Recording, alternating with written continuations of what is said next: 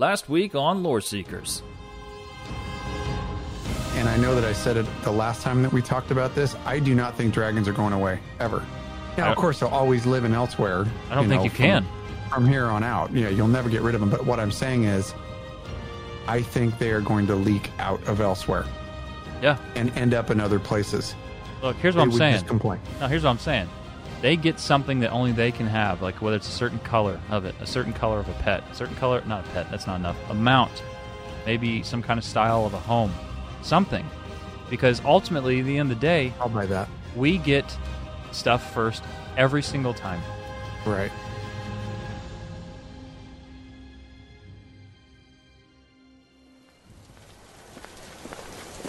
Greetings, travelers.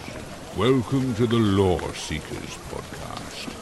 Grab an ale and join our two adventurers as they share their tales of misadventure in the land of Tamriel. Hmm, Here they are at their usual table Jibs and Cash. Oh, I just, I just need to stretch every time, you know, because it just it feels like the right thing to do, you know. Everybody stretches before they drink. You know, it's just like, oh my god, oh, it's like something you got to get out of your system. Oh, Oh, sounds like you need a What can Done I get murder. you boys? massage you. I would love a Dunmer massage. I'm sorry. Uh, I'll take a red water skooma, please, sweetheart. Oh, wow. That was. I over the didn't- top. I feel like I I'm just gonna made have that an creepy. Emberbrand I didn't mean to make that wine, creepy. please. Oh my gosh! Yes, you did mean to make it. I didn't mean to make. I didn't. Uh, Yep. Crap! She walked Let's, away. let's argue in front of the bartender again. That was fun. That was fun. Yeah. Oh. And it makes it look even more like we're in here together when we're in here just to talk. But now it Yeah. looks like we're in here together Yeah. because we argue. Yeah. Well, you know, it's just what we do. We like to argue. What you been up to? I like to puke. Um. Oh, lots of things. Lots of adventure. Go on. I, I think. I think when we finished the last show, I think we ended it with "I'm ready for an adventure," and that's where I ended up this week. Yeah. Well, you know, we we definitely do that on a weekly basis. this we. game. Uh, I, I'm very happy to report Yeah. That I have figured out my sorcerer this week and brought him back through uh, veteran maelstrom a couple times. Oh. Yeah. Still no lightning staff, but it's okay. It's gonna suck me right back into its devilish vortex again. Devilish vortex. Yeah. So anyway, I did. I figured out my Sorc, and um, I was actually stuck with him. I could not get through since the last patch. I was just having a hell of a time. I was going through a ton of shards to try and, or try, a ton of uh, stones to try and res, and I was just getting irritated with it. So I stopped it. Anyway, um, here's the trick. Pet Sorc, yeah. um, Necropotence, Okay. and Ice Hearts for my two piece, and Plague Doctor. Ooh, doing the dirty. Yes, Yeah, yeah, you Plague. Doctor. Yeah. It gave me the uh, the health and a little bit more love that I needed, and I was able to um, use I, once again the all cast one bar sorcerer build, and Bingo Bango Blammo Yeah. got through Maelstrom a couple times on him this well, week. So just congratulations to you. Oh, well, thank you. I'm It saying out of sounds like there was because I wasn't doing what you were doing. It sounded like there was some disdain in your voice. You're such a douchebag. Oh man, uh, yeah, no, I was not able to do that this week. Uh, it, for, for those everyone listening, we literally just recorded our last show less than I don't know four days ago. Like it, it, we're doing a short recording week because of the way just the schedules fell together this week. And I spent uh, so I I went on a family trip. I was gone. I went to Indy, and just kind of a getaway, you know, a little thing. Went to uh, went to the zoo, had some fun there, and uh, Did they try and reclaim you and throw you back in the cage with all the other crazy wild animals? you know those monkeys with the little red butts that run around. yeah, the ba- those Yeah. are called baboons. Yeah, they thought I was one of those. Yeah, well, that's because you have dirty butt. Your little butt that looks rainbow colored. Yeah. You know, the wrinkles and everything they got, yeah. Oh gosh, it's gross. Oh. I'm sorry. You And they cannot come scratch your- back from that. Oh. And they, they scratch your little You and cannot sniff come- it. Oh my god. Is that what you were doing? They're like, ah, one of them's escaped. Excuse me, there he is. There Let he me is. tell you everybody. the We got story of him. what happened when we took my wife's kindergarten class to the zoo one time with those baboons in regards to cleansing. We'll talk about that. Uh, Everybody, so- are you? Are you I'm waiting for it. Everybody, everybody pay attention. One of the baboons is loose. He's the one scratching his butt and sniffing his finger. Everybody move to the east side of the park. We're going to shoot him with a tranquilizer dart in the neck. Oh, that's hilarious. well, that's what you do. You did good. Uh, so anyway, uh, I, I've been um, a whole lot of family time. It's been fun. Been binging movies, just enjoying. Uh, I watched the new Mission Impossible Fallout that came out like two years ago. Man, that's a good movie. Oh, Really? yeah, it's good. Thanks for breaking my Tamrielic lore. Oh, you're welcome. Oh, okay. I regret nothing. So my Ma'am, point I'll is, just have a Coors Light. with some of those peanuts, please, I could spit Yes. out on the ground. oh man! All right, well, let's jump into it. So, everyone, welcome. This is the Lore Seekers podcast, where we talk the Elder Scrolls Online. We are your hosts. I am Jibs, and I'm joined by my brother from California, Cash. We're gonna have to ease up on each other. We like went we went right for each other's throats as soon as the show started. I mean, you know, I'd have it no other way because the best, you know, you only the only way up is, I mean, the only way to go is up, right? The only way to go up is to go straight down to the bottom. so that's where we'll go. Oh my gosh, that's hilarious. So uh, anyway, well, friends, if you missed last week's show, uh, well, you should go back and listen to it because we talked ESO in Seattle, answered your fan mail, talked uh, dungeon lore as well, and we did a lore lesson on Cash. the Templar. Yeah, the Templar. You know, uh, we should call you California Cash. You really shouldn't do that I really should. not unless you want to incite violence. Incite violence, like you're going to punch me in the face, or are you going to go for the nuts? No, I just Are you, you're, well, a, you're a nuts guy. No, I just don't. I don't think it's it's uh, any secret that even though I live here, I mean, my job Oh. and my family and everything's here, No. but I don't like California, like at all. Yeah. Yeah, so Well- that'd be super if you would stop calling me California. All right, so you're a nuts guy. Cool. All right, so this week on the show, we've got You can, why don't you just call me Kavach Cash? I'd like that better. Kavach. Yeah, more my style. That's hilarious. When we go to Murder. E3 next year, you can get your shirt on the back. Just put Kavach. There you go. That'd work. Uh, anyway, this week on the show, we're talking Imperial City Celebration. We got console drops coming, and we're doing a lore lesson on the history of the Imperial City. But, but it gets better because Mr. ESO Dungeon Lead Mike Finnegan will join us at the tavern later, so you can look forward to that. Are you ready? Always. Always? Mm, okay. All right, so uh, we got a couple things going on here. So, in a quote from at TSO Online on Twitter, they said, quote, just announced at our ESO community event, Twitch drops for console players will be available in Q4 of this year. More details coming soon. Stay tuned. There it is. There it is. It's happening. There it is. Console love. There it is. I love it. Did we not just talk about that last week? Uh, last week. I, you know, just I love it. I hope this is a start uh, because you know, I, and I'm not bagging at all on the company. Let me let me preface this. We love Zos and we love the developers. We've forged relationships with many of them, and they're great, great people. We just want to see console love. Wait, that, Yeah. that, that, that's plain and simple. That's all it is. And, you know, I love the fact that console is now going to be able to get drops. I love it. And I think it just goes to show that um, the community wants it. We've been thinking about it, so we definitely wanted it. And with all that stuff in place, Zos was already thinking about it. Yeah. Like way even before we mentioned it on the show because it takes time for them to get those things moving and for that to happen, which was Yeah. pretty cool.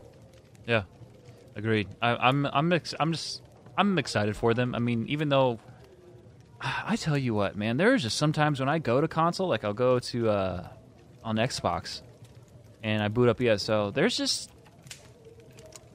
I am okay. I am a PC ESO person, but there's just some kind of feeling that you only get from the console version of this that reminds me of the single player RPGs and I can't put my finger on it. It's just it's just you get this vibe, like I'm back, kind of thing, and that's what I think will probably forever be infinitely special to me about console ESO. I'm never gonna play it full time, but I just love the idea that that's a thing. No, it and it needed to be a thing. Um, there are so many players on console, and I think that the uh, the love that has showed up there and is going to be showing up there. Hopefully, this is the start of it. This kind of kicks it off, and uh, the console folks get a lot of love because there's tons of players there. Apparently, Just to um Yeah. to uh, uh, answer a quick question too, and and to clear something up, Twitch drops. What are we even talking about when we say Twitch drops? Twitch drops is a way for ZOS, ZeniMax Online Studios, to reward you for watching streamers stream their game. So a lot of streamers have Twitch drops enabled on their Twitch stream, which means that if you link your Twitch account and your Elder Scrolls Online account and you watch a stream in its entirety to the end, at the end, your account will be flagged to get an Ouroboros crate, which gives you in game stuff. You'll get potions, you'll get uh, experience scrolls, and things like that. And you have the opportunity for much, much better exclusive things like pets and mounts and such. That's what Twitch drops are all about. And until now, Twitch drops were only available for players on PC, but that is going to be changing. I thought it. Uh, you only had to watch like ten minutes was the minimum. Like, is Yeah, it maybe that's the case. every I ten was- minutes. I don't know I how that thought works. it was all the way through. I don't know. I'm not sure either. I thought it was all the way through, but that very well might be it. And I'm sure our chat's going to correct us here pretty I mean, I, I know our Twitch channel is enabled for drops. I just don't know how that works. Maybe we should look into. We are enabled for drops. So now Yeah. I, every time we stream, and if drops are enabled by ZOS, every time we stream, you will get your Ouroboros crate drops. there you go. Yeah, shameless plug. Twitch.tv slash Source Seekers Podcast. I'm not ashamed. Okay. Not above that. Nope. Not above that. Uh, and, and by the way, news is short this week because we spend most of our time with Mike later, and uh, you'll see why. It was, it's a freaking fantastic interview. Uh, get the Imperial City DLC free and earn bonus rewards during the celebration event. This coming to us from ESO Official and BT Dubs. Whenever I say that, I mean their official website. Uh, quote: Take the fight to the heart the Empire during the Imperial City celebration event, and you can acquire the DLC game pack free from the in-game Crown Store while earning bonus rewards. This begins right on release day. So there's that. Wait, no, no, it's not true. It begins on Thursday. Yeah. So if you're listening right now, I wrote it wrong. I meant to say right now. If you're listening right now on release day, it's absolutely available. this is going on. Uh, this runs until Monday, September 16th at 10 a.m. EST. You can uh, to take part, you must first own the Imperial City DLC game pack or have access to it via ESO Plus membership. And when the celebration event begins, the Imperial City DLC game pack will be completely free. From now on, and the foreseeable future, you can acquire the Imperial City DLC game pack for zero crowns from the DLC section of the Crown Store, and this includes access to the Imperial City Zone and Story, including cities, city districts, or sewers, I'm sorry, city districts, and both the White Gold Tower and Imperial City Prison Dungeons. So, in addition to this, to this, ZOS is also putting the Imperial City Collector's Bundle on sale in the in-game Crown Store for 3K. Cash, what's that include? You're going to get the Mind Shriven Horse Mount, which is actually pretty awesome. The Mind Shriven Skin, which is also awesome. Mm-hmm. The Daedrak Pet, Daedrat Pet, which, like, they uh, really enjoy chewing on wires, and they've done that to our stream several times. And you're going to get devils. five. Little devils. You're going to get five Crown Experience Scrolls in addition to the DLC game pack itself. Mm. Now, during the Imperial City Celebration event, you are going to enjoy several bonus rewards that give you the following. And this is the kicker for probably everybody in our chat and most of our listeners. This is the reason this event is going to be so kick ass. Double the amount of Telvar stones dropped from all monsters. Telvar stones are very, very popular down there in the sewers. Also, I'm just going to say this real quick. The Imperial City Celebration event, get your butts down into the Imperial City sewers and experience Cyrodiil a little bit if you haven't done it before. Get yourself into a group, jump in there because it is a blast. You're also going to get double the chance of picking up the either the Stonefire Scamp or the Soul Shriven Skin down there, and that's from killing the Lord or from killing uh, the Shade of Molag Bal down there. You're going to get double the amount of key fragments, double the amount of materials dropped by the Trove scamps down there, double Telvar stones from sacks obtained from from cunning scamps. The words are hard tonight. and double the amount of double the amount of drops from bosses, including within the Imperial City itself and its dungeons, which will include the White Gold Tower, the um, Imperial City Prison, and then the sewers if you're doing the PvP stuff. Uh, then you're going to get event tickets. Now, if you haven't quite gotten your uh, dark colored Indrik yet, that is the latest one that is out. You can earn new event tickets by completing the following activities Yeah. defeat the final boss of either Imperial City Prison, that's the dungeon, or the White Gold Tower dungeon, mm-hmm. or slay a patrolling monster in the Imperial City streets, or mini boss within the Imperial City sewers. That's going to be in Cyrodiil and PvP.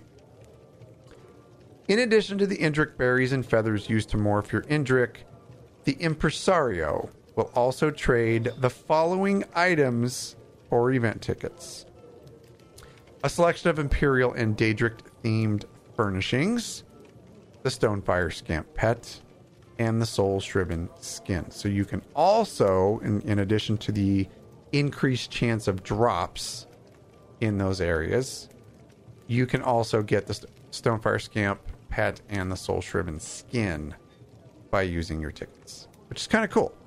You got Yeah. additional ways to get those in case people are absolutely terrified of PvP. You know, I have never really been. Um, you know, when I think of PvP for ESO, for me, my personal favorite is Battlegrounds. and I think that's yours too. Uh, uh, right? That is that is yours. I just want to make that, that, that clear. Yeah. You're yeah. correct. Okay. All right. Uh, for me, it, it's something I've always wanted to get more into, but never have, and I really need to take advantage of this. One is Cyrodiil. Two, Imperial City. Like I'm, I just, I just don't hang out there. That's not my first go-to when I think of PvP for me. And I wish it was for me too. Yeah. I honestly do because I love battlegrounds in PvP. I have a really good time doing battlegrounds, but to get in a group within our guild with a bunch of people and run through Cyrodiil is a lot of fun, and I, I kind of wish we did it more. Mm. Mm-hmm. Mm-hmm. You know, like a lot more. It'd be Yeah. awesome. Well, let's make a point. You and I, let's do a stream when we are just going to Imperial City sewers, whether we are failing awfully or it's good for highlights. We go well. We got it. I'm sure we're gonna do. We usually do a Friday night fights event with Lore Seekers on PC, and mm-hmm, I'm mm-hmm. sure we're probably going to be doing that for this particular event and getting down into the Imperial City sewers. So why don't we do a stream for that? I like it. Give him an oh. offer I can't refuse. Yeah, I like it. Okay. All right. And that's And pretty that- much it. And that's the That's, news. that's it for the event, and that's it for the news. Now to weather.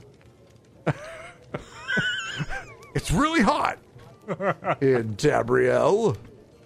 Oh, that's when I wish I had lines from Ron Burgundy memorized. Oh. Yeah. Why don't you step out of the way while I do this lore lesson spell? Here we All go. right, fine. I'm getting out of the way. You don't have to get angry about it. in the spirit of the Imperial City event. Tonight on Lore Lesson 72, we are going to talk about the history of the Imperial City. This is a really cool one because the time that I've spent in White Gold Tower on Vet in the last week, as irritating as it was, it was really fun to kind of see that stuff. And when you first walk up to the White Gold Tower and you kind of look up and you see the the Oblivion Gate above it, and you just know that Molag Balbag is trying to yank the entire world into his realm Why's he gotta be a douche? I mean, because he's a Daedra. why's he gotta be that guy? Because he's a Daedra. That's what they do. Remember, the Daedra wanted nothing to do with the creation of Mundus, which is why they gave nothing towards it, where the Aedra gave of themselves to create Mundus and the races and all the things that came to, and the world that we play in. The Daedra want nothing else to do with it other than to create chaos and screw with mortals. Mm-hmm. Mm-hmm. Yeah. I just like to point out you and I both have the exact same mug. This Jack Daniels mug? I have that glass, yeah. Awesome. You must shop at Walmart too. I sure do, particularly during the holidays. Ding! See? Christmas bundles, hot. I'm about as redneck as it gets for California. Uh, yeah, that's offensive. Screw you. Let's get back on task, Gooch. So, with the recent announcement by ZeniMax that the Imperial City is going to be free in September of this year, that's the content, we thought it would be incredibly appropriate to revisit one of the most iconic cities in all of Tamriel. So, this week we are going to dive into the history of the Imperial City, its rise, its glory, and its inevitable fall. It, did you want like me like to respond there? Like, No, my, no, effect. somebody literally is calling my house right now, and I wanted to make sure it wasn't getting in the recording. But now that you called attention to it, hi everybody! Somebody's calling my house right now. is that the is that the J.C. Penney Christmas catalog people? No, it's probably somebody trying to sell me construction on my home that I'll never do, based on a phone call. I, I can do some construction if you'd like for it to fall apart. Say when. I would I'll- rather take one of the telemarketers' offers for construction than yours. anyway, That's let's fair. continue. Okay. So, nestled on an island at the top of Lake Rumar in the Nibene Valley of Cyrodiil, the Imperial City sits very majestically with more significant history than most locales in Tamriel. Roads lead into the capital city from all directions. The city has a harbor in which goods and services arrive and depart by way of Lake Rumar and the Nibene River. Now, we've already talked about the founder and the person who showed up first in a lore lesson, and that was Topal the pilot. That is a really cool lore lesson that we did probably mm, 10 ago or so So good. I'll look it up. about the first explorer of Tamriel, and, and his name was Topal the pilot. Now, he is the one who really discovered the mouth of this river into the place in Cyrodiil, this island in Cyrodiil where Imperial City now sits. So now, its, in its current state, the Imperial City is adorned with several districts, including its Market District, Arena District, the Arboretum, the Temple District, the Talos Plaza District, the Nobles District, and the Elven Gardens District. Let's talk a little bit first about the Imperial City Prison. So, this is located in the prison district of the city, of course. The Imperial City Prison was infamously difficult to penetrate. That's what she said. The prison itself was intertwined with several secret passages connecting the ancient underground and the prison sewers beneath. So when Molag Bal opened the gates of Oblivion directly over the Imperial City in the Second Era year 582, that's just a couple years before the timeline of Elder Scrolls Online, the underground prison system was very quickly overrun with Daedra. Many of the Worm Cult members and remnants of the Imperial Legion turned traitorous and gave their allegiance to Molag Bal. I was thinking probably because they were terrified of Molag Bal and his wrath. Have you seen that face? He's a raper. I mean, that. Mm, well, he is. Literally. In all He's the father of he vampires. He's gross. And I don't have mean to you get dark, but he's That- gross. That is not a face. That's that's a face for radio. Yeah. Like you and I. Oh my gosh, Yeah, we have I something mean, in common with Molag Oh my gosh, we're we're friends with old Ballbag now. Fantastic. So, command of the prison was given to a Daedric Twilight by the name of Dusk. Now, Dusk had delusions of grandeur, and he named himself the Lord Warden and retreated deep into the prison's tunnel system with his council of Xivkyn. They dispatched watchers to keep an eye out for infiltrations in the prison. Many of the mortal captives and prisoners of the complex became the subjects of inhumane experiments which reduced them to mind shriven and necromantic constructs.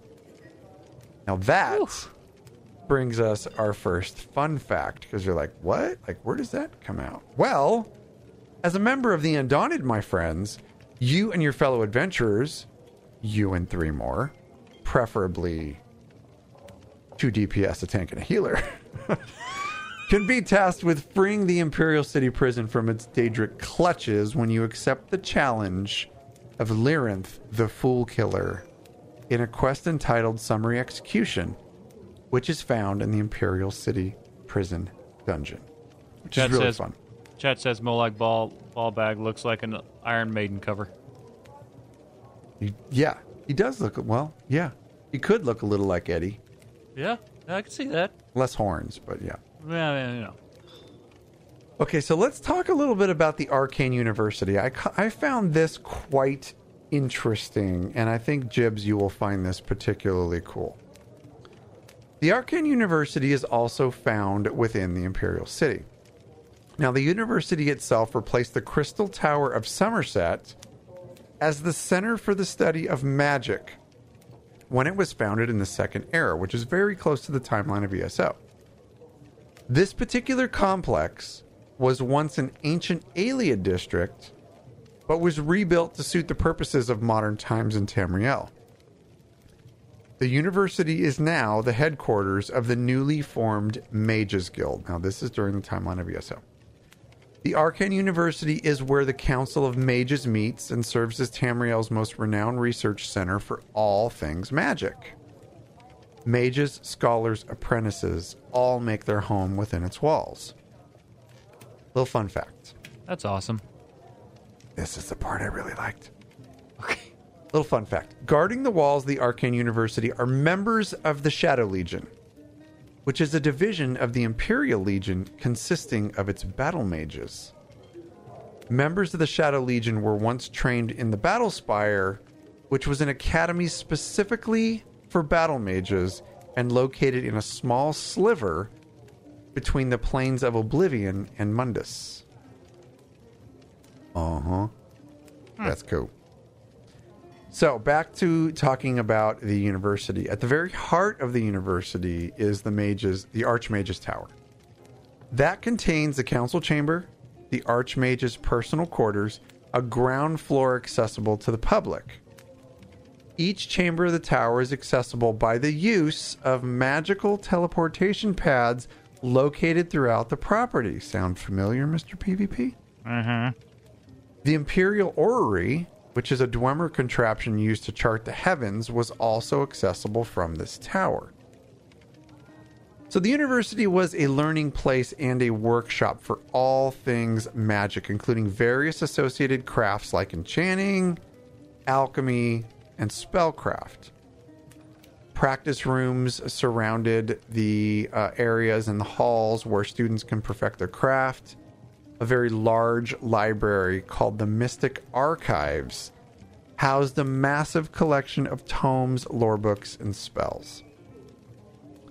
The university grounds were once adorned with a garden of alchemical ingredients and an outdoor lecture area. The grounds also, again, were under watch of the Imperial battle mages from their own large watchtower located in the courtyard. But something happens in the second era, year 578, that changes the landscape. The soul burst occurs. So, have you, have you, as you have experienced in your Elder Scrolls Online main quest line, Emperor Veranak Aquilarios disappears and the Mages Guild would lose control of the Arcane University to the Worm Cult and Mannimarco under the assumed name of the Fellowship of Anchorites. Slick, sly, but they snuck in. Later on, Molag Bal would invade the Imperial City and take the ultimate control, opening the gates of Oblivion for his Daedra to occupy and plunder the city. And in that, with that invasion, comes our next fun fact. In the days and weeks after the Daedra successfully infiltrated and took control of the Imperial City, a cell of Dragon Guard agents succeeded in securing some of the university's most treasured artifacts by smuggling them from the tunnels deep underground. Oh, this is so cool. I know. Like, where is this in my game? Yeah. Okay, this is the part I think you're really going to like, Jibs. The Circle of Champions. This entity was formed during the Second Era to rally the most skilled combatants in all of Tamriel to arena like competitions throughout the land. My friends, this is the lore behind Battlegrounds in Elder Scrolls Online. Oh my gosh. Uh huh. Okay. A circle of champions would rally fighters across the land who would be rewarded for taking part in these deadly games that took place in very dangerous locales. The arenas would pit teams of fighters against each other. And the, the fighters would be put on one of three different teams the fighter the fire drakes, the pit demons, or the storm lords. Now the Arcane University eventually was abandoned by most of the occupying Daedra and was found by the Circle of Champions and utilized as a battleground to test the mettle of these very elite fighters. The Circle of Champions was led by a Dunmer by the name of Battlemaster Rivyn. He's the guy that gives you your quests. He was established, or he established several camps outside the city walls of Glad. Uh, they were called the Gladiators' Quarters. Now, these camps are still currently located in the city of Alinor, Daggerfall, Davon's Watch, Rimmen, Vivec City, and Vulkhel Guard. So it wasn't until sometime after the plane meld that the massive Daedric invasion of all of Tamriel in the year, uh, the second era, year 582, that the Mages Guild would regain control of the university. Access to the university became very highly restricted because of all the infiltration. In the third era, access to the Arcane University as an initiate would only be allowed if you had a recommendation from all of the guild halls of Cyrodiil. You had to prove your mettle. Talk a little bit about the underground network. Hang on a minute. Yeah, what? That is so freaking cool. Can I just point out we just had a side lore lesson on Battlegrounds? You did. Like, hello, that's cool. It's in your game. You get Yeah. to see the lore. Oh. So if you're ever curious about why you were put onto one of those three teams, just know that those three teams are a result of the Circle of Champions, which is basically like an above ground arena business where they go out, find and pick the best, sometimes the worst when we play put you on a team, and there you go. Now you're in an arena for all the glory. That's what you do. Just a little taste of the glory. A little taste. Of the, everybody likes a little stretchy pants. Sometimes need a punch in the people- face. They chant my name, my stretchy pants. These are the large jeeps. Praise the Lord. okay, derail. Dang it. Okay. So the underground of the Imperial City, it is eh, quite extensive. The tunnel system beneath the Imperial City was a haven for those who flat out just didn't want to be discovered. The tunnels lead from the constructed parts of the sewers and basements to adjacent ancient alien ruins and natural caverns found in the surrounding wilderness of Cyrodiil. So, as dwellers of the dark, bandits, goblins, vampires, and other unsavory types thrive in the underground system of the Imperial City. Fun fact Many secret passages were utilized over the years, such as one called the Old Way. This was an underground tunnel used by the Blades to secretly move about the Imperial City. So cool. I know, I love it. So cool. So, over the next several centuries, the Imperial City would continue to be used as a hub of conflict. We talked about this one uh, on a few lore lessons back, but the Imperial or the Emperor Uriel Septim VII was assassinated by the mythic Dawn, a cult of Mehrunes Dagon worshippers, in a passage beneath the prison district. In the Fourth Era, Titus Mede would overtake the city with a mere 1,000 soldiers and crown himself emperor. The imperial city would later be sacked by invading Aldmeri Dominion forces in the Fourth Era, year 174. This was at the height of the Great War against the Empire. Now, Thalmor soldiers would burn the city, loot the White Gold Tower, and ravage many of the city's innocent inhabitants. So remember, the Thalmor, which was the militant branch of the Aldmeri Dominion, and the Altmer was threatened by the Imperial City because the Imperial City was so prominent and showed mortal influence and how mortals could thrive. And the Aldmer didn't. uh, The Altmer didn't like that. So when you look at it in a global perspective, Imperial City is a very majestic city plagued by an incredibly evil history. So next time you run around, you're running for your life in a battleground, take the time to look at the Arcane University. Like when the game is over and you've won, you've taken first place, stay in there and just walk around. Look at the Arcane University battleground. That's what we're talking about. That's the grounds. Gather your party and venture forth into the White Gold Tower and liberate it from its Daedric invaders. It's an incredibly cool dungeon. And then dive deep into the Imperial City, into the prison, and prove your worth against the Lord Warden. Can I just say, like, holy crap, that's good. It's you know what the thing is, bro. You play the game and you go through the through this this content and you don't realize the context behind the content. The one thing in putting all these together that I have noticed is that with every bit of lore that transcends Elder Scrolls as a whole, not just Elder Scrolls Online, but the stuff you actually see in Elder Scrolls Online there's a history to every single thing they do. They don't just willy nilly put something in there. I mean, take, for example, the battleground lore.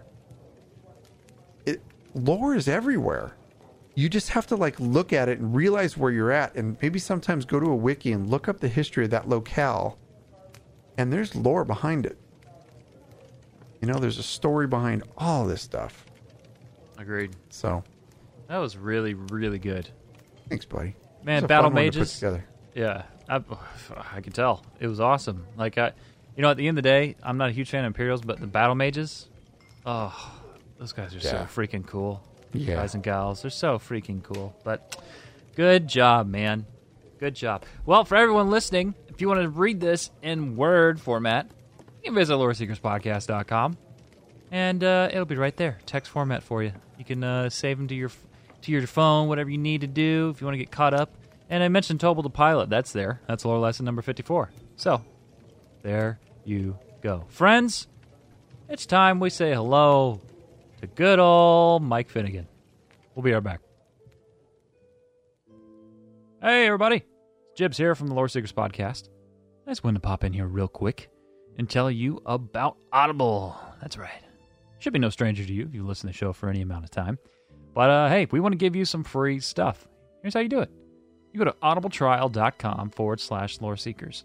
You sign up for the free 30 day free trial, and you get one free audiobook and two Audible originals. 100% free, no strings attached. You can keep your service going with Audible if you'd like and get more books uh, every month that you get to choose from. Or B, you cancel it and you still get to keep your stuff 100% for free. I've done it and I can tell you it's easy and it's awesome. Thanks so much for the support. We appreciate you. Stay awesome, everyone. All right, well, everybody, we're back, and uh, we are hanging out here with ESO Dungeon Lead Mike Finnegan. You'll know him Indeed. pretty Yeah. well with uh, the whole uh, mastermind of making you throw your keyboards. And what, Or break them. or break them? Either or. Does that make you Nah, smile whenever you hear people cry? Or You know, uh, innocent key. Many innocent keyboards have died in the process of making dungeons, and I really, I don't. Uh, whole fields of keyboards have been wiped out, and I really don't don't like it. So. Uh, Think of the keyboards. Is what Think I'm of the saying. keyboards. Think of the keyboard. Think of the keyboards. Think of the graveyard of keyboards that are out there just because Right? of things like VMA. Uh, just re- like random keys, like tab. Yeah. Just fields of tab keys just popped off. all over I- the rooms. So I actually have a really quick little tidbit about that on my on my laptop that I that I use to play VMA a lot. The S key is worn out. You should see mine. My, I, I am literally on my laptop right now, and I just looked down. My S key is completely blank. like it's, it's totally, it's totally, uh, it's totally worn. You know what? You know why it made me laugh when I saw it. I was like, "Damn it! This is like a, a relatively new laptop, and my S key's worn out." Well, if you look at the way the WASD keys are spaced out, that means I'm backing my ass up a That's lot. exactly right. That's exactly. You were you were advancing to the rear. And you were advancing to the rear. Correct. Oh well, Finn, we appreciate you stopping by, man. It's really really cool. Um, so you've been working on ESO for roughly seven and a half years ish, something. Yes, seven ish years ish, somewhere, somewhere around in that seven, ballpark. seven. So Yep. you know you've seen ESO go from what it was seven years ago to now, and Yes. you know things have probably I have. things have probably changed for you throughout your time Oh, there. yeah, have they have they changed? So, what does for people who don't know what you do, or you know behind the scenes look, what does a normal day at Zenimax look like for Mike Finnegan?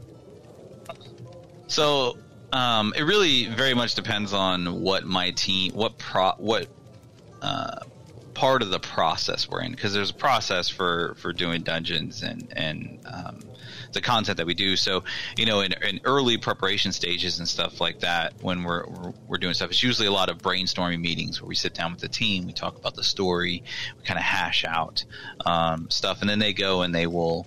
Um, you know start designing stuff and then it's me reviewing documentation and, and taking a look and, and reviewing kind of like the idea for fights and stuff like that but also for me i'm also as much as my team is working ahead of what you guys would see uh, i am even working ahead further than them because i have to get like we have these things called zone design documents, which are, are like overviews of what a zone is going to be. Right. So I have to have those prepped before the team can even look at it to because they have to get started in, in the individual design docs when, when they get so yeah it's a lot of looking way ahead um, there's a ton of meetings um, part of the nature of my job is is my team is really integral with the the combat team. So there's a lot of times where um, the balance adjustments and stuff like that that they're going to do they'll want to want to sit down and get other disciplines like the dungeon team and stuff like that involved so that we can you know review that from from that angle. Right. um, so yeah, this it's yeah, there's just a lot. So I sit down with Crown Store to go over kind of like the offerings that are going to be available for that. Uh, I get sit down with the art teams to go over cosmetics that we're going to reward. So yeah, it's a whole lot of different meetings, and it really depends on where we are in the process. Because we get later in development, it's more play tests with the team. Right. You know, where they'll they'll say, "Oh, this boss is kind of ready to test. Let's do this." Okay. Oh, I put this new thing in here, like the block mechanic from Moongrave Fane. I put this in. Can we test this? Yeah, yeah. yeah, Let's go. ahead. Let's jump in there and do that. And we sit down as a team and kind of test all that stuff. So Right. Sounds like a lot yeah, of it talking. really. It's it's a whole lot of talking. That's for sure. Wait, so well, wait a minute though. It's, you don't just go to work and sit down at your desk and play ESO all day. You know, I actually have heard that though. People are like, "Oh, I wish I could play games all day," and I'm like, "Me and me and you both. I really do wish we could play games all day." Uh, but it's really weird because it is kind of playing the game. Like I'll sit down and when we play test, I'm like, "Yeah, I'm playing the game," but it's not like in any way the enjoyable aspect of like I'm going to sit down and achieve this. No, it's literally hammering on it to say, okay, what's what doesn't feel right here? What's broken here? What's it? You know, it's just a different mindset of how we're looking at it. Rather than sitting down to play a game to have fun with it, I'm looking down to pick it apart and find out the not fun parts and stuff like that, so that we can adjust it. Right. Right. Sometimes there's a lot of not fun parts in those dungeons. I'm There's sometimes, sometimes there's, especially initially when we have when we do initial stuff, where we'll go through and we'll they'll put something in and, and we'll we'll play it and we'll be like, yeah, we probably probably that's not that one's not that fun. You know what I mean? So it's just iteration kind of kind of stuff. Uh, so and then sometimes we're like, that was really difficult. Let's keep it in. Oh, this made me throw my keyboard. Yeah, let's keep I bet Yeah, yeah, lot of exactly, We actually exactly. we actually did a run through of um, Vet Layer the other night, and we made we made a pact to not look at any mechanics until we at least tried every boss a few times, and it looked like a full blown abortion. And we had a great was- time, but we got to the point to where we went, okay, is it time to look up mechanics yet? Yes, it is. Okay, we ended up getting through. Man, was that hard. Uh, it can be, yeah, yeah. That one can definitely be. Uh, actually, both the new dungeons are, are pretty hard. They're, um, I don't think they're, uh, uh, what was it? Uh, Wolf Hunter hard. Uh, that one was that that uh, DLC pack was was really hard, but uh, they're they're easily as hard as uh, Scale Caller and uh, Fang Lair. What? Uh, so I don't want to jump. I don't want to jump too far ahead because I know we're going to ask be asking No, on that's Twitter. fine. But so you know, you talk about the block mechanic. You talk about difficult dungeons. There's a lot. There's a lot of dungeons in ESO. I mean, They're really hard, yeah. I'm good lord, man. It's a stupid Yeah. amount. so Yeah, I think my favorite comment about that, real quick, my favorite comment about that is uh, back when Wrathstone was coming out, and uh, a, a player on the forums had recognized that, that at that point, when we had the Pledge Masters, uh, Urgarlag would have the same amount of pledges as both Glirion and Maj right. and they said on the forums they they put this together and they saw it and they said, "You guys know what that means? No more dungeons." yeah, right. and I was Oh, like, man. "Oh no, that's not what that means at all." Oh, No, there will be dungeons. but I thought it was funny because I was like, "That's one way to go. It could be that we were going to handle it, and we did. We actually have the new uh, pledge key kind Right. of system in. But Yeah. yeah, that was uh, that was a funny. No more dungeons. I was like, "Oh no, I still have a job." I'm not going anywhere. So the whole the pledge key thing. Just real quick, um, we had a one of our last night. I was in Discord playing, and uh, one of our own members. We were kind of talking him through the whole thing with the new pledge keys and everything, and he was getting his first monster set.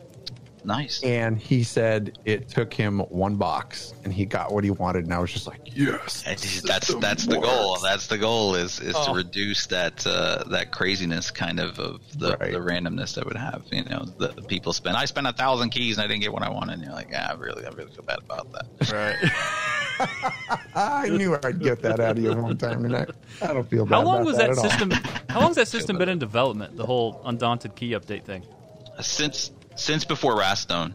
Um, but as as as typical with anything, it, it takes time. You know what I mean? We, Right. we need engineering time, we need UI time, we need all that other stuff. But we did recognize it before Wrathstone. We said this is going to be an increasingly diminishing um, experience for players because if we were to just keep adding pledges and keep adding masks uh, to, or I mean, shoulders to the, to uh, Urgarlag's box, that would be every time we do a DLC update, you have a less chance of getting the actual item that you would want and stuff. So we, we recognized uh, last year um, before Wrathstone that we recognized that hey, we're going to need to to address this, and that was when we uh, our systems team actually put together the the idea behind you know the key system and stuff like that. So Yeah, absolutely. So uh, there's, and we've said it already. There's an obnoxious amount, which is awesome to have this much content. there are a lot of dungeons. Yeah, Yeah. and this much choice just to pick what dungeon you want to do. Mm-hmm. That being said, so let's start square one. So take us through the process of creating a dungeon in ESO. What does that look like? So uh, typically, what we do is we start from the story that we want to tell. Um, we sit down. Usually, I'll sit down with the team, my content designer, fiction writer, and and oftentimes my my boss Jeremy. And we'll sit down and we'll say, okay, well, what's the story we want to tell? And if you look at the Wrathstone and, and Scalebreaker dungeons, those directly related to the overall story for the year. So that was a little bit different than what we normally did. So I engaged more people, the content leads that were going to be for the chapter and um, and for the um, for the quarter four um, DLC. So for Jason for Dragonhold, and uh, I said, "All right, how is how are these dungeons going to fit in your story? And what's the story we want to tell here?" Um, and then from that point, once we get the kind of the story we want to tell, um, then it's a lot of brainstorming with my uh, content designer and boss designers to say, okay, what what makes sense for the story for monsters to be here, um, and then uh, most of the the magic is is very much to the team. Um, I like to say that they have some of the best designers in uh, in the company because they will take it and they will take ideas and they'll run with it and they'll they'll you know they'll pitch it and they'll put it in front of me and, and a lot of times I look and I'm like can we do this? Are you sure we could do this? The, the block mechanic is a good example of like, Right. I was like, are you sure you could do this? And they're like, well, give me some time to prototype. I'm like, let's do it. Let's run with it. You know what I mean? And they'll prototype and they'll work. And I'm like, that works. You know what I mean? And, Right. and like, so we've got, yeah, it's, it's, it's, it's really on, on them and, uh, they're, they're fantastic designers and, and they'll put all this stuff together when we have the, um, once we get the story down and, and they'll, they'll, they'll get the ideas for the bosses and then we, we kind of fill in the, the rest of that as, as we're going about. So, like on a, and just going off what you said there, what would be like the average time, ballpark time it takes you to from square one all the way till it's finished, it's out? How long does it take to get a dun- one single dungeon finished? Uh, we've got it about three months. Three months. Is about is, is about our time that it takes for us to do a dungeon. Uh, yeah. So, and if you think about it, I have one team, and we do four dungeons in a year and a trial. That's a lot. That Yeah. math doesn't work. That math doesn't work, does it? That- No, That's but a it's all right. We get what you're saying. but we still do it. right, right, right, right. Yeah, you do. And you yeah know, so it takes about it takes about three months uh, it's it's not really any more um, development time on a trial it's more testing time um, and it's just a different mindset when you start talking about trials what you have to do you know what i mean you're thinking about bigger spaces and Right. more people engaged and stuff like that so Yeah. um, it's not really any more development time it's just you're thinking about things in a different way Right. And you know what? I, what I think is kind of neat is when you when you think about it, it's almost like a dungeon master building a rule set and a foundation for Dungeons and Dragons. it's You funny do it because digitally, I have uh we have a uh, a group of friends locally, uh, some of my friends that we play Dungeons and Dragons, and I am the DM for that. So Oh that, my yeah, that's uh, it, yeah, it does play much it does depth. play it directly into that. So uh, I it's- wouldn't it's, a wish lot of that on anybody. yeah. You have to make a new character every week. It's crazy. It, you know, it's- well, you died. You, you didn't hit the block. I didn't know I had to. Well, you should have learned. You got good. you didn't. You gotta get good. They're paranoid about everything. They see a goblin, they're like, "I'm not falling for it." well played, sir. Oh, nice. So if you if you had to actually if you look through all the dungeons that you've designed or have you know been able to to play through this point from point A all the way to Z where everything is done in place, it's in the game, it's rocking and rolling. Which dungeon would you say is your very favorite to do and why? Yeah, I, I, uh, I get that question a lot, and it's like picking a favorite kid, which every parent every parent has a favorite kid, but don't say it. You can't really you can't say it, right? yeah. So, uh, so uh, I mean, it, it it really depends on you know uh, what I'm doing. Like the visuals in Vault of Madness are fantastic. I love uh, Madness, especially going through with with players that don't just blow through all the mechanics and stuff like that. When you come in and you see the glass bursting, I I love the look of that dungeon. If I want a long crawling experience, Imperial City Prison is really really great. Um, the newer ones, Frostvault, uh, the rat, the the maze at the end, and the laser boss, uh, it's just phenomenal. You know what I mean? So, it's like, yeah, I know the laser boss, your favorite one, Cash. I can see it on your face. Uh, you love it so much. Uh, you know, Scale Caller was was great because it was kind of this new era of you know of veteran or, or hard mode being the really really hard mode and and get more a little bit more accessible as you go through it and stuff like that. Plus, you're dealing with dragon priests and stuff you haven't seen really in our game before, so Right. or at least not in dungeons. So yeah, like I said, it really depends on, you know, uh, this is why I, every night will uh, me and my wife will just we'll just random. I'm like, oh, let's see what we get. Let's see what we get, you know, and then you know we'll get, we'll hit a dungeon. Especially I like the ones when we get to ones which she's never seen before because I'm like, oh, this is gonna be great. You're gonna love this. You've never seen Fang Lair before. Let's oh go. Oh my Yep. Do you just like stand up in your chair and just go, I, I made that? Actually, That is usually I cower as she throws stuff at me. Is usually how that works. Oh man, I could totally see that happening. And by the way, kudos to you for getting your wife to play ESO with you because that would be an act of God. yeah, me to do. yeah, yeah. It's it's a it's a lot of fun, and actually, it, it and I don't mean to toot my horn, and this is going to sound like it, but she actually really does enjoy running dungeons. That's what she wants to do. Of course, uh, I mean, me and her started in uh, online games together, so that's That's awesome. that's how we met and, and how we got together. So yeah, it's she's no Wow. stranger to online games. She was just a stranger, kind of to. Um, for various reasons to getting into ESO and stuff. So yeah, I've, I've kind of like slowly pulled her into that, and uh, yeah, it's been it's been great. That's awesome. So seeing the the evolution of ESO for several years now, and kind of being able to watch its its growth, and now it's thriving. Like clearly, it's thriving. Yes, it is.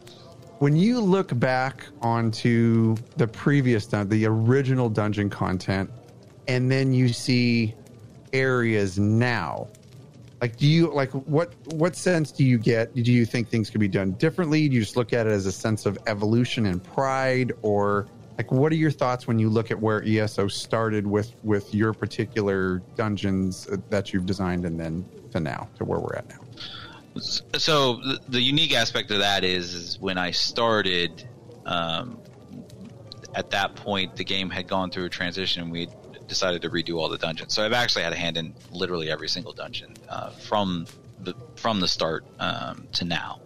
Um, so uh, I, I I all we always see things, and it doesn't matter if we released a dungeon, you know, yesterday uh, or you know uh, two years ago or whatever. I always see things, and we always see things as a team that we say, "Oh, you know, I wish we could, uh, wish we could, we, we can we can improve that." You know what I mean? Right. Uh, it, it- without getting into specifics, but we could say, "Oh, you know what."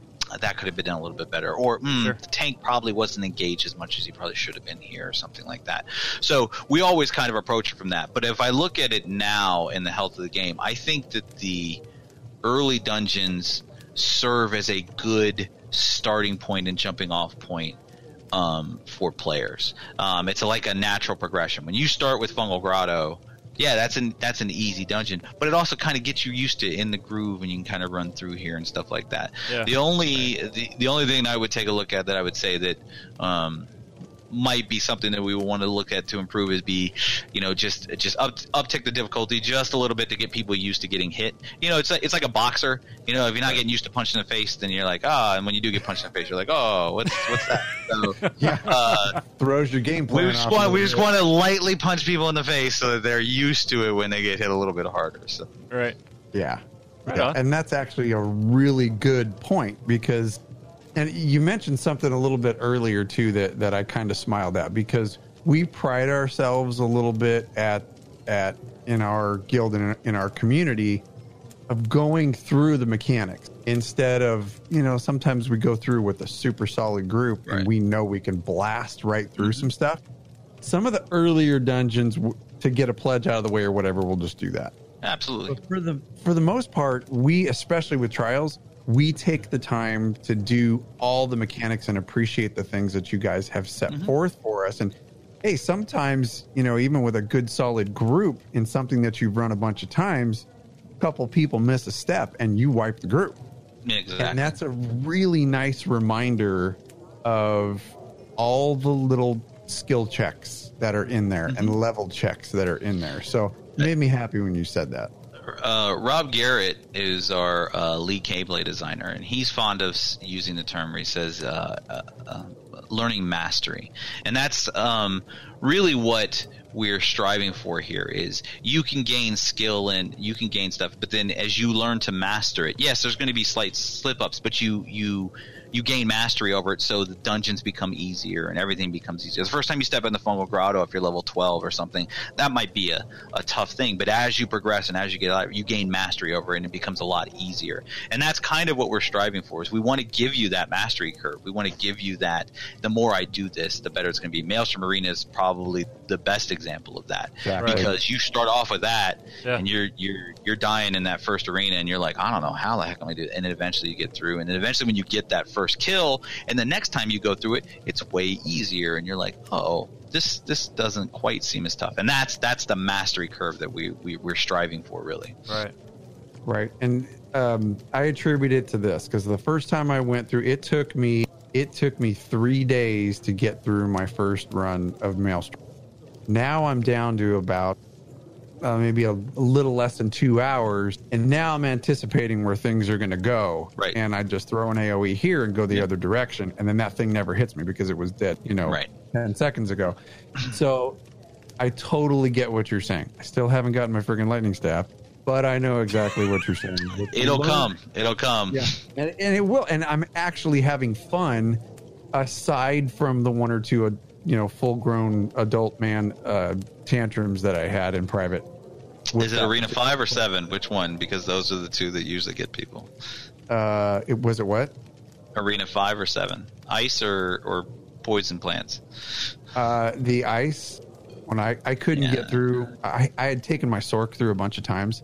Mm-hmm. And then I had a day where I just could not get past the freaking ice boss, the, the very Yeah. last ice boss. It was driving me nuts, and I'm like, I'm only halfway through this freaking arena. yeah, yeah.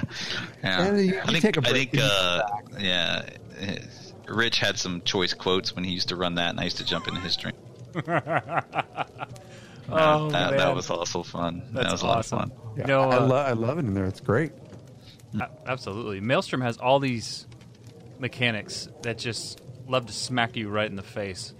And Uh, they will catch you slipping. yeah, they will for sure. And Scalebreaker, you know, you, you talked about the boxes. You know, you introduce these new mechanics and, you know, moving boxes and whatnot. And so is that going forward kind of like the mentality that you have as far as any new dungeon? You know, you want to be pushing the envelope as far as adding new mechanics, something like that with, you know, like physical things or like going forward, like what's the mentality? Um, I wouldn't say that it's a it's a hard set rule that we would say, oh, we have to add a new mechanic. Where where I think what it is is we take a look at, like I said earlier, when we talk about the story and stuff, we're taking a look at the story and we're taking a look at what we're trying to what we're trying to get people to learn in here and, and what we're trying you know the, the the story we want them to be a part of and we want them and stuff and if it makes sense then it will absolutely use a new mechanic in there or we'll develop some type of new mechanic Right. Um, for the, that was very much uh, where the block came from. The block came from Temple, and they would have blocked everything off and hit everything off and stuff. So how are they gonna, you know, how are we gonna traverse this space? And then, you know, I went to my designers, and they were like, oh, you know what, you know, that'd be cool if we had this block thing and pressure plates and stuff like that. So Right. yeah, it, it's it's very much uh, uh, more fluid than that. We don't really have a hard set. We're like, we would definitely have to get a new mechanic in here. Gotcha. Um, but as designers, we kind of like that. You know what I mean? We, sure. We're very much intrigued. Like, can we make this work? Yeah. And uh, yeah, so you'll you'll probably see uh, some new and interesting mechanics in the future. Oh crap. Uh, right on. All right, cool. So like, and you know, we you can talk about Fungal Grotto all the way up to, you know, just a quick side note. What would you say is the most difficult dungeon? Just off the cuff. The most difficult dungeon. Yeah. If you were to run something Uh, on normal, hmm. what's the di- most difficult? I know I'm putting you on the spot. It's not even something we're going to ask, but what would you say is the most difficult? No, um, I mean, Moonhunter Keep is really tough. Thank you. Um, there's a lot of Moonhunter Keep is, is, is that one's one of those ones that came out really tough, and that's Yeah. when when we talked about earlier about a mastery a curve. Is that one throws a lot of blocks in your mastery curve? You know what I mean? Like uh, that final boss when you step into that final boss, it's really tough to gain mastery over that fight.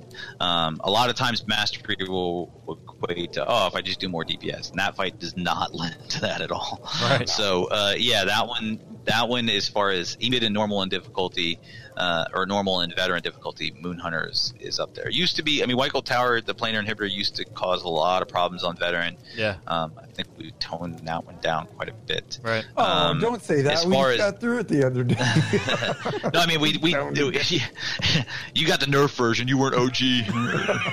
Anyways, uh, no, uh, I I would take a look at it as far as that one is the the as far as dungeon you can randomly queue for, but um, Black Rose Prison is another one that's that's really really difficult. That one's designed. That one's by design. That one to be extremely difficult, but that one's really difficult. Right. So Right on. yeah, those two I would say are probably about the the toughest we have. Yeah. Okay, cool. So at Lore Seekers, we have people who come from all over the globe and people who are experienced in MMOs, people who are just starting in MMOs. They're just, you know, they're just timid about the idea of being in four person content. So, what advice would you give to somebody who may be hesitant about dungeon delving? Yeah, that's uh, yeah. It's funny is I do get that question uh, quite a bit too, uh, and uh, I, I think it's a it's almost like a, a, a mental thing where it, it's intimidating. I actually talked to uh, this is part of like uh, my wife playing is also gives me firsthand knowledge of new player experiences and stuff like that because that's what I would tell Oh, her. It's like, well, let's do a dungeon. For a long time, she wouldn't do dungeons without me. She's like, oh, I'm not going to do them without you because you know I know that you can carry us through and all this other stuff. And but now she's branched out and done that, and I think it's it's just the the normal dungeons are uh, we've designed these for you don't have to be bleeding edge. And I, and honestly as a new player if you go into a dungeon especially a normal dungeon and you tell tell the people hey i've never done this before.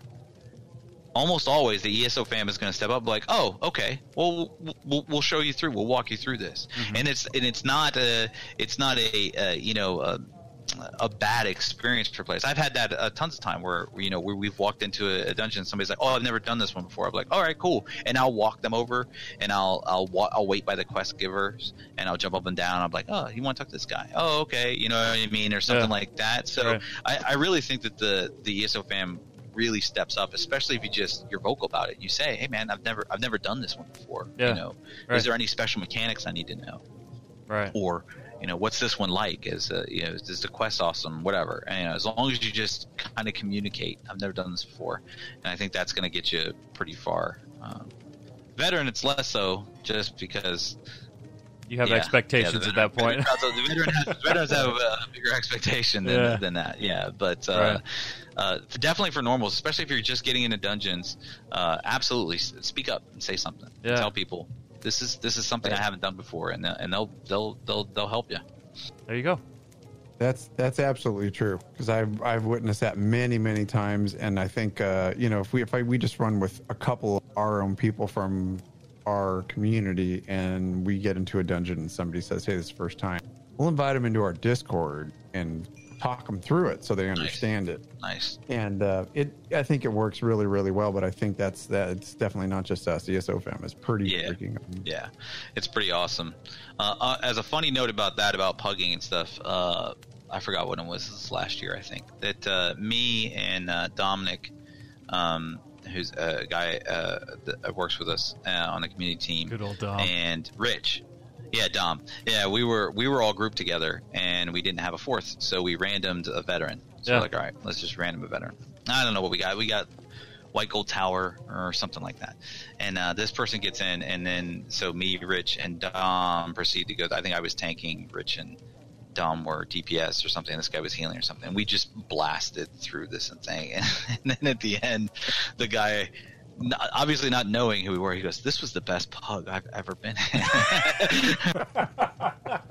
Oh, if the and it was funny because we're like, we were talking to ourselves. We're like, if this guy only knew who he was in here with. you were just blessed by Sen- by Stendarr, son. Oh, So that goes to show if you pug, you might get to play with the creative director. Just saying. there you No. go. You don't know. He's out there. You don't know. You don't know. He's, he's out there pugging. Oh, that's awesome. So Finn, we uh, we asked our community to submit some questions, and uh, Sure. we picked a couple of questions here. So we're gonna we're gonna throw them at you. The first one is from Androx thirty two, and they ask, based on the environment and storyline, what was your most challenging dungeon to create, and how did you overcome those challenges? So the uh, with the advent of dragons, um, the uh, so dragons were brand new tech. So this is this is the latest Scalebreaker dungeon. It just happens to be also was Lair of was was probably one of the most difficult dungeons that that we had, and it was mainly because uh, there's a lot of moving parts to dragons. Uh, it's not as simple as just putting a monster into the into the world and stuff. To get him to fly, to get him to perch, to get him to attack and stuff like that, it adds a tremendous amount of complexity. Um, so for my team, what we did um, when we were actually in development for dragons uh, for the Elsweyr chapter, one of my team uh, kind of uh, went over and um, helped, I guess, the monster team uh, develop dragons and stuff like that. So they had kind of insider knowledge. They were integral in. Uh, his name is Jay, and he was integral in in uh, you know developing the dragons and and going through the bug fixes and, and getting the gotcha moments and making sure the tech worked right and all that other stuff. So that when he was able to come back to my team, he was able to bring that knowledge back to my team and share it. Um, with the rest of the team. And I think that that was, uh, I don't necessarily know that it was planned to be quite as effective as it was, but it was extremely effective in making sure that we could get Maarselok in there and working right and, and everything like that. So I guess that would be probably what it is. And it, if we recognize it ahead of time, we will usually try to get somebody, um, from my team uh, in particular would say, "Oh, we're going to have a new monster, we're going to have new tech, or we're going to have new stuff." We need to get somebody from the team over there. Back when we had the Assembly General, which was all kinds of new tech, Oh, one, one of my guys, Hans, uh, was integral in getting that tech into the game. So Yeah. whenever we do that, we kind of learn from from those in the past where we say, you know, we have new tech coming on, we have new stuff, so let's get somebody from my team embedded on there so that when it does go live and we plan to use it because we're almost always going to use new stuff in, in dungeons uh, we'll have the, the kind of like institutional knowledge to, to use it Right on. but even said dragons are dragons are a big thing yeah they're they're It is a big thing. a lot of work Quite literally. they're a lot of work yeah, well, the way that that um, the layer of Maarselok came out, every time I go in there, I just I just flip out and take tons of screenshots just because of everything you guys did. The blight, the way it just flows down Yeah. the mountain, the entire setting where you know Maarselok just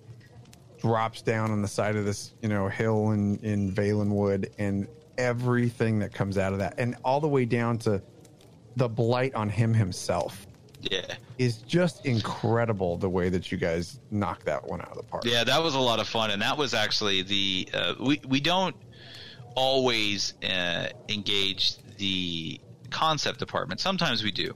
Um, sometimes we'll say, you know, like, oh, we'll, we'll, we'll kind of need this concept, but we don't g- generally usually need to do that. But for dragons, because they were relatively new, and we had this whole new corruption angle to it, we really talked to them a lot um, to say, let's get this right, so that when our artists build it, when our figure team builds the dragon, when our, uh, you know, when our world builder goes in and, and builds the stuff, when the biome team is able to make the the corruption stuff, they have uh, a guidepost. You know what I mean? A concept piece that they can look at and they say, "Oh, that's exactly what we're going to build" and stuff. So yeah, they knocked it out of the park too. In order to just give us kind of like this guidance um, to to to to sell what the what we wanted to sell in the dungeon.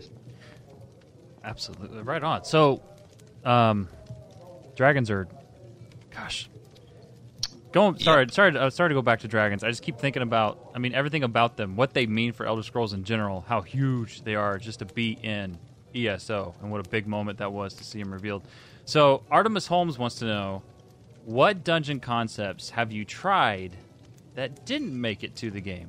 Like, for instance, a mechanic where everyone has to take all their armor off to survive, or puzzles that were Well, too there's difficult. one of them that we did. Yeah. No, I, I don't know that I have any too many specifics where we say, "Oh, well, we tried this specific thing," because Right. most of the time, um, that stuff is going to be weeded out um, in uh, like designing phase. They'll write it down on paper, and then we we we go through this question and answer period. We're like, "Well, what is this going to do to this, and what's this going to do to this?" And it gets weeded out. What it is is mainly the mechanics that you see in any dungeon.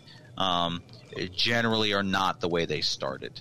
Uh, either they're too punishing or they're Yeah. too weak, and we need to up them and stuff like that. Like the whole uh, trauma mechanic at the end of Moongrave Fane, for instance, Uh-huh. uh, which is that you know that healing debuff and stuff on you. That Right. came about because we wanted to provide a challenge for healers, but not do what we have been doing, which is just a healing debuff. Right. Uh, we wanted to provide a different type of challenge for this. So. Um, you know, we, we kind of we kind of took a, a mechanic that we had and adapted it to some of the new tools that we that we, we could put in place and stuff. Gotcha. So yeah, oftentimes it's it's more along the lines of, you know, uh, we we like the planar inhibitor when it came out, it was really tough. You should have Right. seen it when we were in, like testing for it. It Oh, was really? like yeah, it was insane. So like there's there's a lot of stuff that, that gets like that where we go through testing and we're like, there's just no way we can do this. So, Yeah. yeah. It's not going to work. right. Lose half our followers doing that. people actually have to beat this boss, right? like, yeah, yeah, I mean, they can't rage quit, right? That's yeah. what So there's not a lot of there's not a lot of specifics as far as uh, as far as uh, you know what mechanic you see um, uh, that or you or a mechanic you just haven't seen. Mhm. Um, it's more along the lines of we've adapted the mechanics to better fit uh, what the players are capable of. Right. Okay. Right on. And sometimes stuff just works. you Yeah. know? Like we, we will put something in and we're like, this is too tough. And then people do it. And we're like, all right, never mind. what was your biggest surprise? What did you think was going to be super tough, and it just happened to just like wow, they blew right through it. Um, you know, it's funny is, is if you look at Sunspire, um, I am surprised. Our, our top end end game players never cease to surprise me with, with the stuff that they can put together and chew through and, and beat through and all that other stuff because Right. you know we'll throw I mean Yolnahkriin on hard mode has 163 million health or something crazy like that. And It's Yeah. like Yeah. that that's an insane amount of health and like they just they, they just they just blow through it and chew through it and stuff like this so we're yeah that's ultimately what it comes down to is is just the um uh, especially the high end players are, are and, and and hard modes is where we are we are kind of given the the the freedom to really really challenge those players. Like this hard mode this is this is going to be challenging this is going to be tough and stuff. Right. and then yeah sure enough they're they're able to and then they do stuff like wipe on trash and i'm like whatever you know? One shot at this boss but then you Yeah. wipe on trash. I don't know i don't get it That's awesome. yeah so yep So, last one from community Good questions. Chihuahua One wants to know: Are there other games in which you and your team draw inspiration from when designing the dungeons and their mechanics?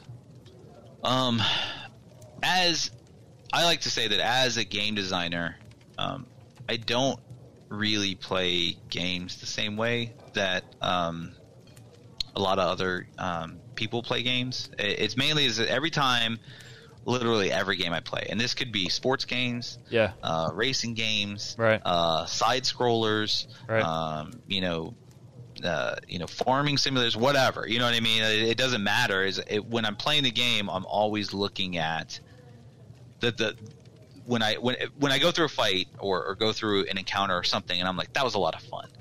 Uh, a lot of times, I then immediately think, how could I get that experience Right. into ESO, Yeah. into the game that we're currently making? Sure. You know what I mean? Yeah. And sometimes you look at it and you go, ah, we just don't, you know, th- this was a first person shooter and we, do we have the elements that we would need in order to get that into the game and, Right. and stuff like that. So it's a lot of breaking down mechanics even further than just, oh, this thing popped over here and I have to shoot it. And you know what I mean? It's, it's thinking Yeah. about these uh, other mechanics. But for the most part, yeah, I would say that every game I play influences, and every game all the designers play influences what goes into a dungeon and how we do dungeon mechanics.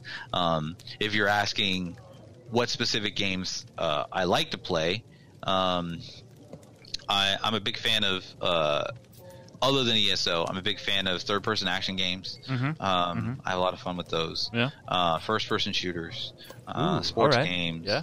So yeah, it's, I, I, I uh, you know, like uh, I loved uh, Wolfenstein uh, Youngblood. Oh, uh, yeah. that just recently came out. That was a lot of fun, and it was Oh, fun yeah. because of the co-op elements to it for it. So Absolutely. yeah, that yeah. So you know I mean. There's there's a there's a lot of uh, games that I'll play that, that come out, and I yeah, and, and I look at I try to look at every single one of them and say, you know. Uh, how how can we adapt this into ESO? How can Yeah. we get this experience? Like I had fun. This was a fun encounter, and how can I get that experience Yeah. in ESO, or how can we do that? Right. Absolutely. God, I love to hear that. I love hearing other games developers like to play. Oh yeah, it's. Uh, I mean, we're gamers at heart. We're gamers just like everybody else. We're gamers at heart. We love to play. I play an uh, insane amount of games. Uh, you know, that's that's my job. So Right. Right. I love it. okay, so that so that ends the formal portion of the program, and this is the part that we didn't tell you about. Oh, this is the uh, this is the dessert. Well, it's the dessert for the listeners. This is the strawberry cheesecake of uh, the interview. That's a good dessert. So just so just like we did with Rich, we uh, we're gonna play a little game of rapid fire question with sure you thing. here, and you got about. We'll give you ten seconds to respond, and ten seconds is long, so we might be Mm. patting you along. Rapid fire questions, one to two word answers, whatever Okay. strikes your fancy. Let's hope. Let's hope I get this right. there is no right or wrong, but there is funny and freaking hella funny. Okay. So we'll see where you land. All right. All right, we're gonna start. Is there a mild. meter that we could gauge this on? We'll gauge I'll it by do chat. with my finger. yeah, there you go. There you go. There you go. All right, so so we're gonna start mild with you. What is your favorite ESO class to play? Go. Necromancer. Ooh. Favorite video game of all time cannot be ESO. Darksiders 2. Ooh. All right. Favorite movie of all time. Usual Suspects. Beer, wine, or bourbon. Cider Oh. All right, fine. or bourbon. I mean, if, if it's those three, it's bourbon, but cider otherwise. Do you put a little umbrella in it? Uh, yeah, and a lemon. And uh, and I do a little dance beforehand. I wear a hula skirt. Uh, perfect. Uh, yeah. You can't drink cider without a hula skirt. Come on. Duh. It's like the We'll rules of it. cider. It's the cider house rules. I don't think that's what that movie was about. We'll allow it. You're good. All right. Uh, favorite industry convention to attend was us. PAX, either east or west. Very nice. Sushi or barbecue? Oh, that's sushi. I'm gonna go sushi. Ooh. Uh, it's tough though. I mean, it's sweating a on really that tough one. choice. It's like yeah, yeah, it's like one and two, right? You There's like which one do you want, one or two? Right, yeah. If you had said like sushi or you know, oh man, I like so much food. I don't know. You Can't are think of a bad food. quite refined. All right. Super right. Yeah, that's what they say said. I remember refined as. All a right. The game feature that's caused you the most grief. streak. Streak. Streak? Uh, the, The sorcerer, sorcerer? streak ability. Yo, yo. Really? Endless exploits that we have to account for because of that ability. Roger that. Oh man. All right, last question. Is Todd Howard an actual Daedric Prince? No comments. Oh, I do have a funny story about Todd Howard. I love it. Um, and it's great because I hope he doesn't see this. Uh, so the very first conversation I ever had with Todd Howard was this year at PAX East. Uh huh. Okay. Mhm. So before the doors open, um, they have they bring out the lunch for like the staff that are going to work, and you can go get food and stuff like that. So I go get food, and I go sit down at this table, and I'm eating my food, and then Todd Howard walks in with some people around him, and he walks, Of course. and he's walking by the table, and he looks over at the table, and he looks and he goes, "That looks good. Where'd you get that?" And I pointed to the back. And that was it. That was my entire conversation with Todd Howard. I'll remember it always. You've gotta be kidding me. that was it. That was the entire conversation I had with Todd Howard. It was, was memorable. It was. Uh, it, what's funny is I'll. I probably will remember that always, but uh, you know, That's awesome. God, like see, I would think that you guys would would like have a direct line to him, but I guess he is I, I mean, no, there are people that do. You know what I mean? Like like I just don't need to to talk to him uh, on a daily basis or anything like that. I But yeah, don't Richard, need to Richard- talk to you. Gotcha. Yeah, right, something like that. But it's, it's funny because I'm like, it, it's Finn. Like you would imagine he would like have the ability to talk to him whenever he wants. I don't know. I, I mean, I, I imagine I probably could ask to talk to him. I, uh, I don't know. Uh, I was just that was my my the only time I've ever have really. So, Well, and two, I would imagine, you know, working where you do and having the access to that kind of stuff and just being part of this whole giant production that produces this thing that we absolutely love.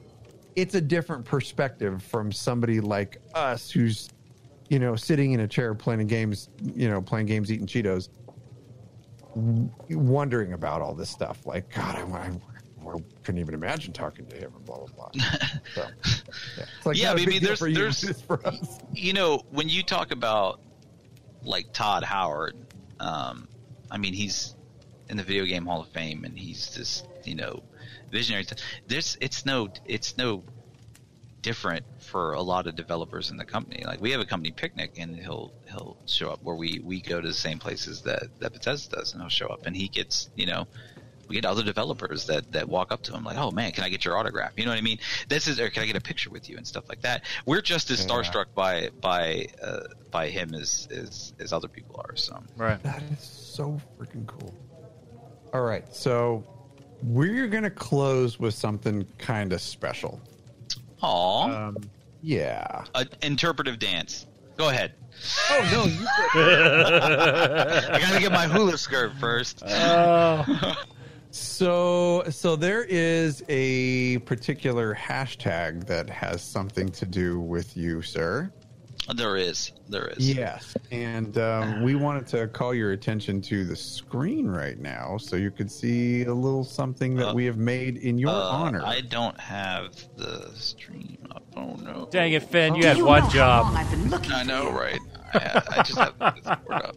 And you know what? That's actually fine. We are going. The the chat is looking at it right now. We are going to send you one of these shirts, so we can talk about sizes in the in the P- in the DMs later. But we're going to send you one of these shirts because we thought it would be. It's very appropriate for folks in lore seekers who have gone through the progression of starting the game, learning it, and then getting through their first veteran dungeon. So, anyway, can you tell the story of what hashtag FU FUFinn means? I'm sorry. So, um, I think it came about. I'm not sure which person first coined it. It was either Inklings or Rich. Um, that it was coming through. I think it was Maelstrom. I think it was when Maelstrom came out, and they were running Maelstrom, and I think I was either in stream or or something like that, and I think it was the seventh arena. Uh, it was the one with the plants, and uh, plants spawned, and people got poisoned, and they died. pretty, really quick, and then it was it was it was born from that, and then uh, it, it kind of like it was it was it, it's beautiful because I I uh, I embrace it um, because uh, I I like to refer to it as a term of endearment. I know when people are screaming it that Yeah. it's not a term of endearment, but I still embrace it. And what I think was awesome was um, Rich's wife um, recognized the hashtag, and she actually I don't have it here. I wish I did. I, I would have brought it and shown it to you. But she had a wooden uh, hashtag FUFinn made, and it sits on my desk. So I look Oh, at it every day, awesome. and I shed a single tear, and I collected in my cup of player tears, and then I put it back down. And I will have you know too that, that our chat has recognized the fact that right behind you in, in the video there are tears. There are tears. Those are tears. Those are those are actual player tears. Actually, that was an art project that my youngest son made, and I told him to m- imagine being beaten up by a troll and how much he would cry, and that's what he. That's what he. That's the, the art that he made. Well, It was a. It was great. It was great. It was a good learning experience. We actually have our own Maelstrom arena here. Oh, that's awesome.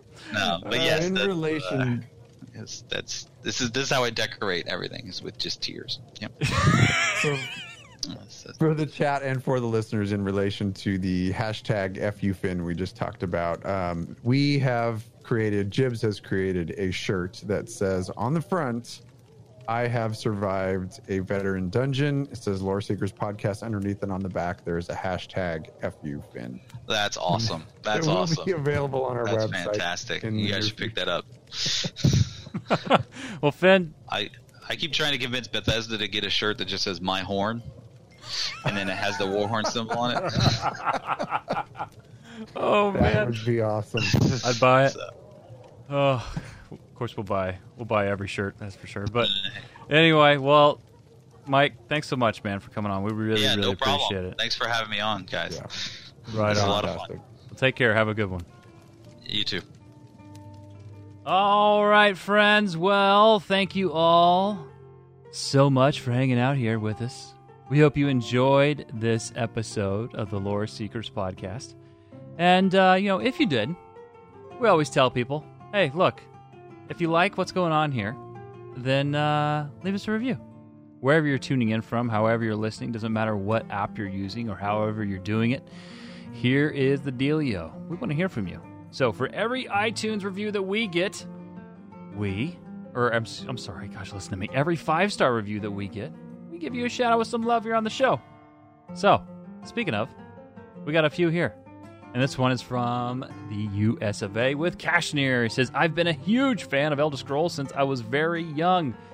I never really paid attention to the lore of any game until a couple years ago with WoW Legion. I got tired of WoW and decided to give ESO a try once again, or I'm sorry, a try again since I had purchased it at release. Since starting two weeks ago, I decided to seek out a podcast, as I usually do for my MMOs. This was the absolute perfect choice of podcasts. I'm currently on the fifth episode from 2018 and have learned so much lore that I am now geeking out. I want to I want to thank you for the lore lessons. I am sure that there are many more to come. P.S. In every game for the past five to six years, my go-to name has been Kashmir, Cash for short. I would love to join the guild you all have mentioned, but feel I, it would be awkward, like I'm trying to impersonate Cash. No, no, no, no, no, no, no, no. You come on over and join us. You come on over. Next one from USA. Uh, let's see. Slagatron says you guys are so fun to listen to and keep me wanting to stay engaged with the game. I love questing and learning about the lore, so this podcast is certainly in my top favorites. Also, the guild is super friendly. So when I'm not listening to the podcast, I'm learning from fellow guild members. So glad to find a group who loves the lore as much as I do and who play who like to play the game who like to play through the quests instead of just plowing through leveling. Well, thank you so much. We really appreciate it. And a quick shout out to everybody before we move on who's been affected by Hurricane Dorian. Your thoughts are uh, you're in our thoughts and prayers. We wish you safety and we hope that everything goes well for you, and we hope that um, you know you stay protected. So you are in our thoughts, and um, be safe. Be safe, friends. If you're look, interested in joining the Lore Seekers Guild, you can by going to loreseekerspodcast.com forward slash guild. Download the Discord, join our Discord server, and you apply by typing slash apply in the apply to guild channel. Also, if you want to find more content from Lore Seekers, well, you will be happy to know you can by going to youtube.com forward slash lore seekers and our official website at loreseekerspodcast.com. And uh, on top of that, you can follow us on Twitter at loreseekerscast and uh, let's nope, hang on. I gotta get Cash in here. I gotta make sure Cash's Twitter's appro- appropriately mentioned. Cash is at Lore Seeker Cash with a K, myself at Jibs IRL, and Lore Seekers at Lore Seekers Cast. You can also find us at Instagram at Lore Seekers and on Twitch at Lore Seek or slash Lore Seekers Podcast. You all stay safe. Have a great week. We love you. Dilly freaking dilly.